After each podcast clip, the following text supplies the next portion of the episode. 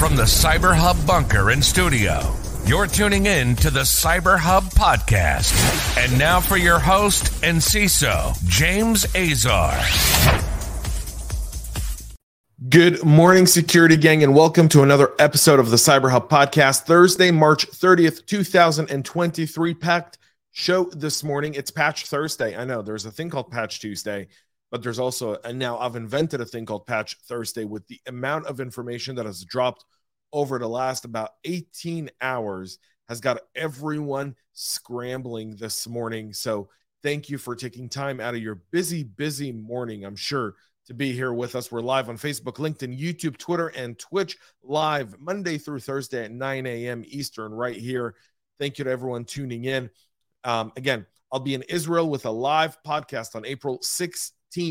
If you are in Israel and you'd like to attend, uh, attendance is is free. All you got to do is donate to a cause, the equivalent of, of six dollars eighteen shekels uh, to our Holocaust survivor, uh, one of the Holocaust survivor uh, charities in Israel. Just show that at the entrance. You get free entrance. If you're interested in sponsoring, being part of the live podcast, being on the panel, being part of some of the CISO discussions we're going to be having, we do have some slots available. You can contact us at cyberhubpodcast.com or reach out to me on LinkedIn for more information. Very exciting times. This morning, let's go ahead and grab my double espresso. You can tell I'm in a kind of different mug glass this morning, right? This is a what they call a, a, a Lungo glass by Nespresso. Uh, espresso is pretty good. Coffee cup cheers, y'all. So Lungo is not a double espresso. It's just a longer espresso. Espresso is typically like two and a half ounces. A Lungo's four, a double's five. That makes sense. Espresso class this morning, part of cybersecurity.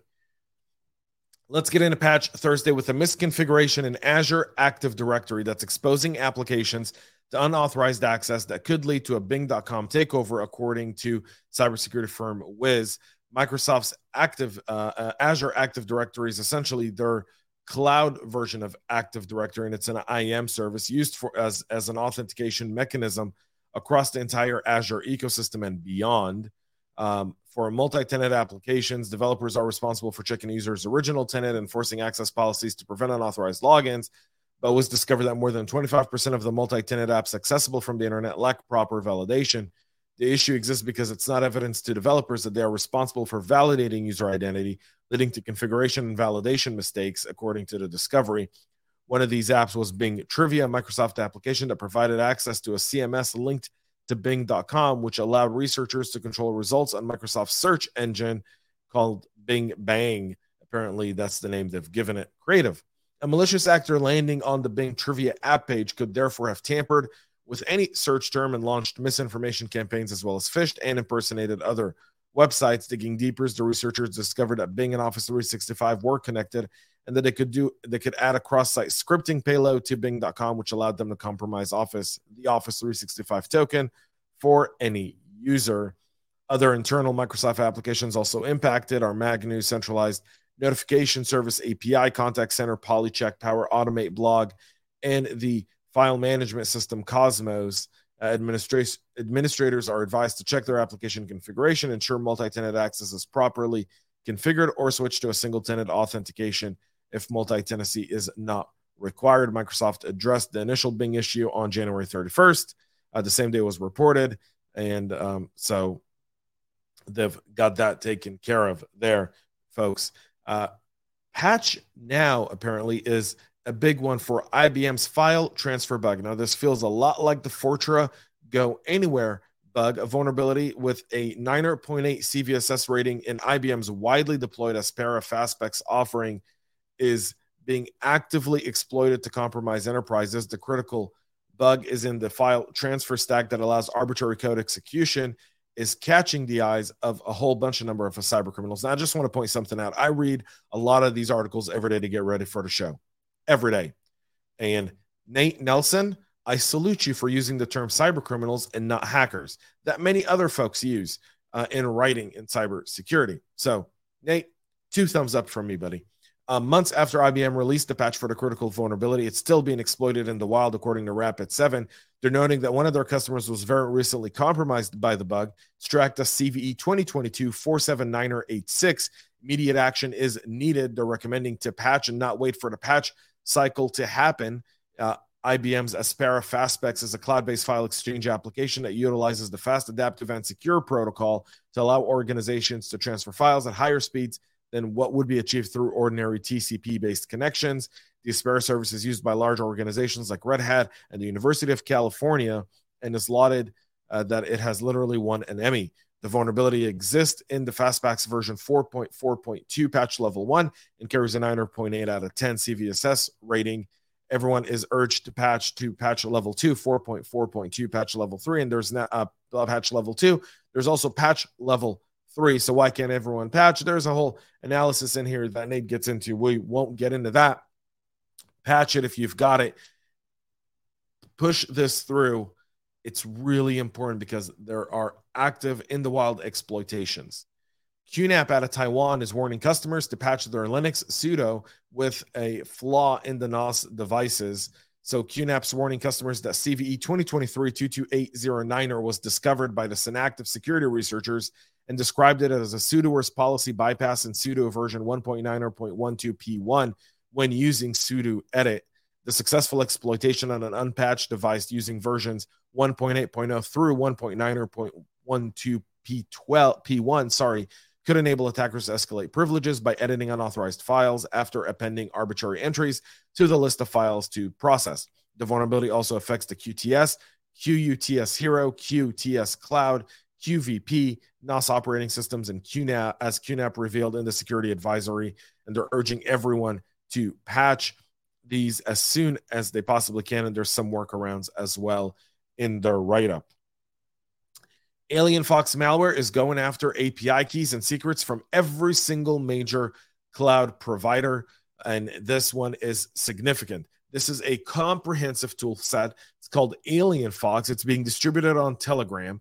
It's designed to harvest credentials from API keys and secrets from popular cloud service providers. They're looking at AWS, Azure, Oracle, Google, uh, Twilio, you name it. So the spread of Alien Fox represents an underreported, an unreported trend towards attacking more minimal cloud services, unsuitable for crypto mining in order to expand, enable, and expand subsequent campaigns, according to Sentinel One. The uh, company characterized the malware as highly modular and constantly evolving to accommodate new features and performance improvements.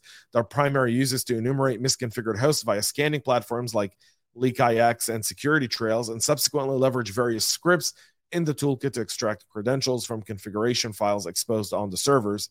Specifically, it entails searching for susceptible servers associated with popular web frameworks, including Laravel, Drupal, Joomla, Magento, OpenCart, uh, PrestaShop, and WordPress. Recent versions of the tool incorporated uh, incorporate the ability to establish persistence on AWS and escalate privileges, as well as automate spam campaigns through the compromised accounts. They've also doing this through Google Workspace, Office 365, Exotel, Nexmo, One Signal, Plivo, TokBox, Twilio, One and One, Bluemail, Mandrill, Mailgun, SendGrid, Sendinblue, uh, Spark, Postmail, Zimbra, and Zoho are all part of this as well. Two such scripts are uh, Androx Ghost and Greenbot, which were previously documented by Lacework.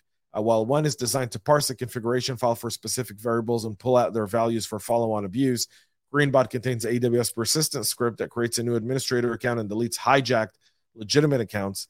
Uh, maintenance further incorporates licensing checks, suggesting that the script is being offered as a commercial tool and the ability to perform reconnaissance on the web server. Sentinel One has said it identified three variants of the malware from version 2 to 4, dating back to February of last year. A notable functionality of version 4 is the ability to check if an email address is already linked to an Amazon.com retail account, and if not, create a new account using that address as well. Uh, to mitigate Alien Fox organizations are recommended to adhere to configuration management best practices and follow the principles of least privileges. You also want to make sure you're properly configuring your APIs. Why API security was a big deal for me uh, in a recent video I did that y'all can catch the top five cybersecurity startups.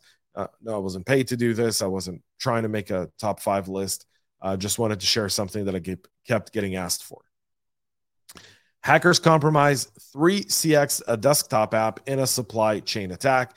For those who don't know, 3CX is a voice over IP desktop client and it's being used to target companies' customers in an ongoing supply chain attack.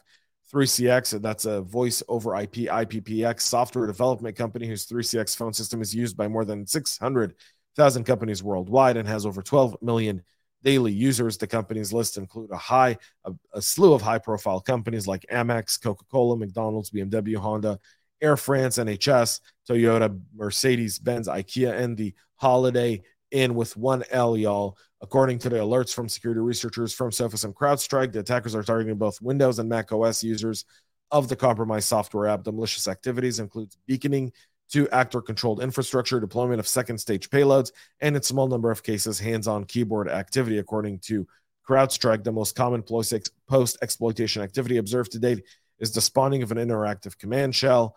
Uh, while CrowdStrike, CrowdStrike suspects a North Korean state backed hacking group, uh, its tracks as Labyrinth Chollima is behind the attack. Say they can't verify the attribution with high confidence. So we'll see that there. But another s- software supply chain attack targeting our infrastructure. If you are using this, there's significant stuff you can do um, to mitigate this attack within your environment.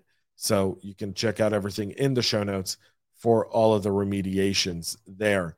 Now, this does have significant, by the way, this does have significant risk for your org. Um, if, if you're not patching these phone systems, if you're allowing them to be used, you're, eventually you're going to absorb the loss and the fraud that, that that comes as a result of that. That's how it typically always happens, and that's what threat actors uh, count on. Exchange Online is starting to block emails from vulnerable on-prem servers.